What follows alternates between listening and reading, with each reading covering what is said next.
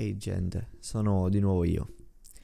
Oggi parliamo di un elemento molto molto interessante e ci gettiamo a capofitto non più sulla poesia, non più sulla lirica, per evitare di tediarvi ulteriormente, ma sulla mitologia greca. Oggi infatti parliamo della figura di Cassandra. Cassandra era figlia di Priamo ed Ecuba.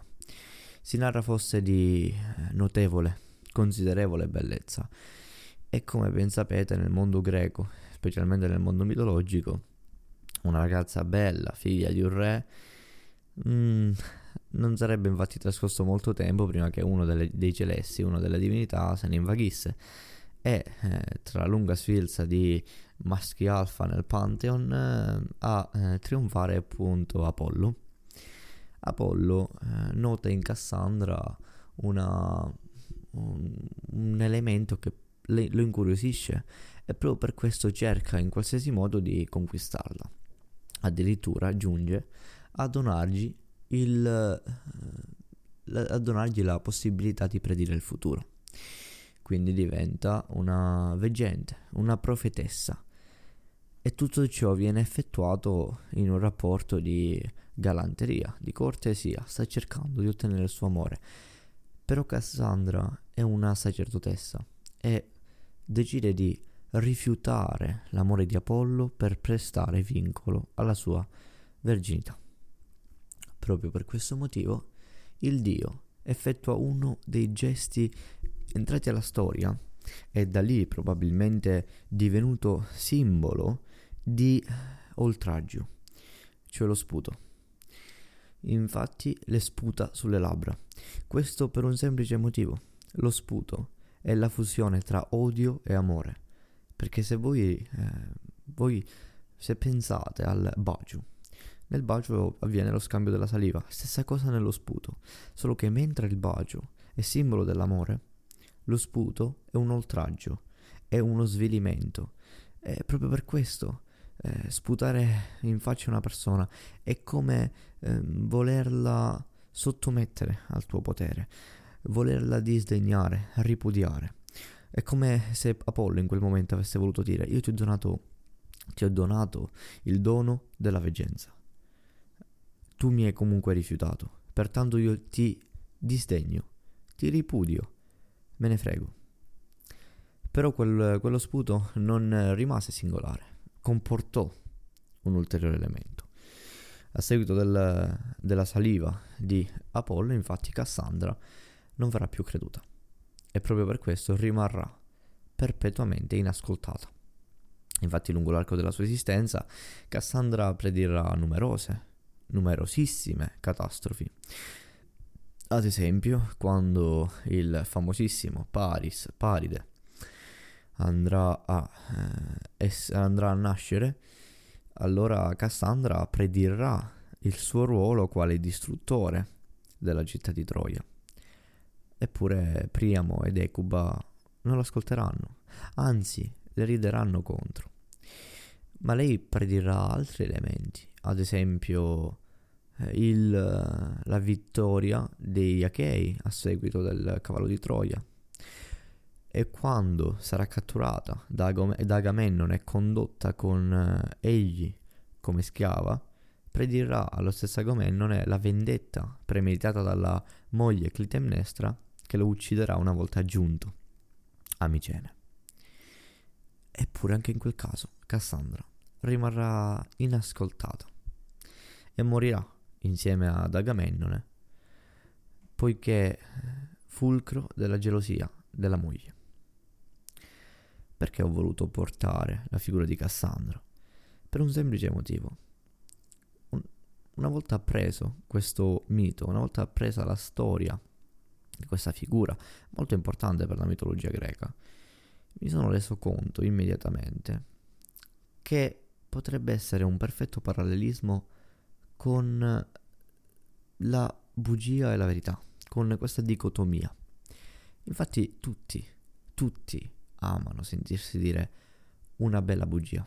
Chi non ama sentirsi apprezzato, sentire delle buone notizie, seppur siano menzogne, e nessuno, nessuno si scaglia contro il bugiardo.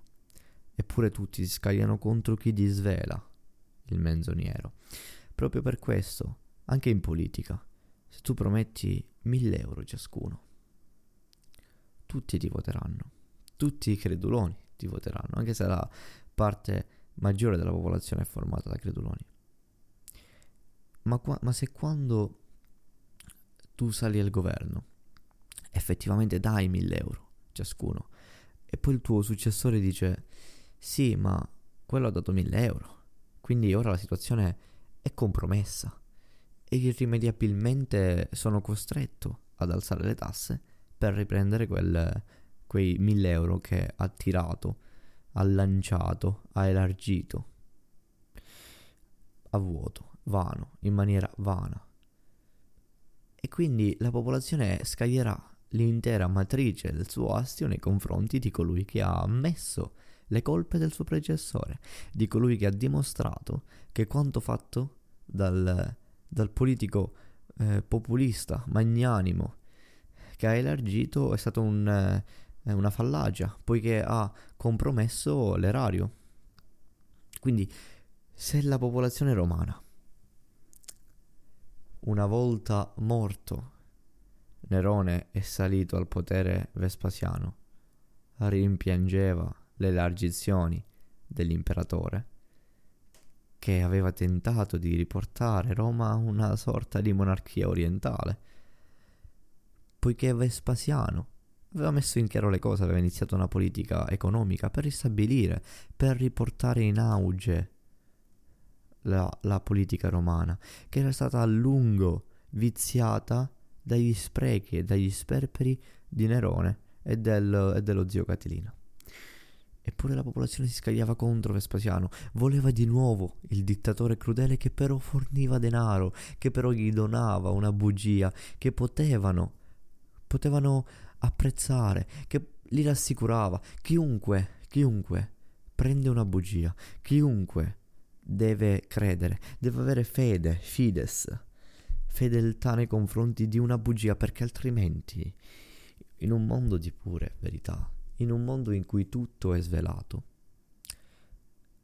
non è la felicità a regnare sovrana, purtroppo ma è la tristezza, perché è la tristezza che deriva dalla consapevolezza, dalla mecania, dalla consapevolezza della caducità della vita umana, della specie umana, che viene paragonata, mi ricordo ad esempio nel, nell'Iliade, alle foglie, alle foglie d'autunno, che cadono, che si librano, perché è così, noi cadiamo, eh, noi ci autodistruggiamo, la nostra stirpe si distrugge perché ha una fine, siamo finiti, nasciamo fino a che non sopraggiunge la morte.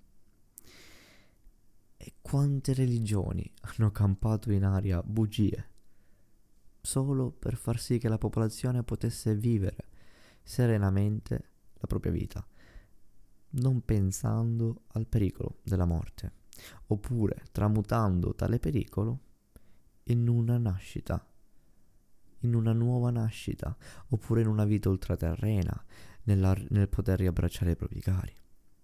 E io non so se si tratti, si tratti le eh, asserzioni che ho elencato, che ho appena enunciato siano menzogne.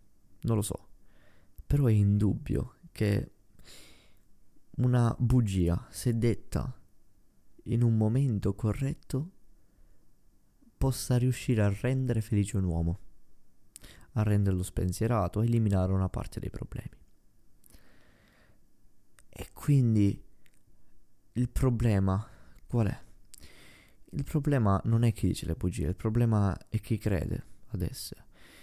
Perché nella maggior parte dei casi, come Cassandra insegna, noi abbiamo quella voce, abbiamo una parte che ci dice mm, mi sembra poco probabile, bisogna dare ascolto a, eh, a fonti più attendibili, non è corretto, probabilmente la verità è un'altra, la, eh, la menzogna, eh, seppur sia felice, potrebbe comportare un dolore maggiore rispetto alla verità. Abbiamo sempre quella voce, abbiamo sempre quell'elemento che ci punzecchia, punzecchia il nostro animo, la nostra mente. Eppure, nella maggior parte vo- delle volte, come Ecuba e Priamo, lo guardiamo e gli ridiamo in faccia.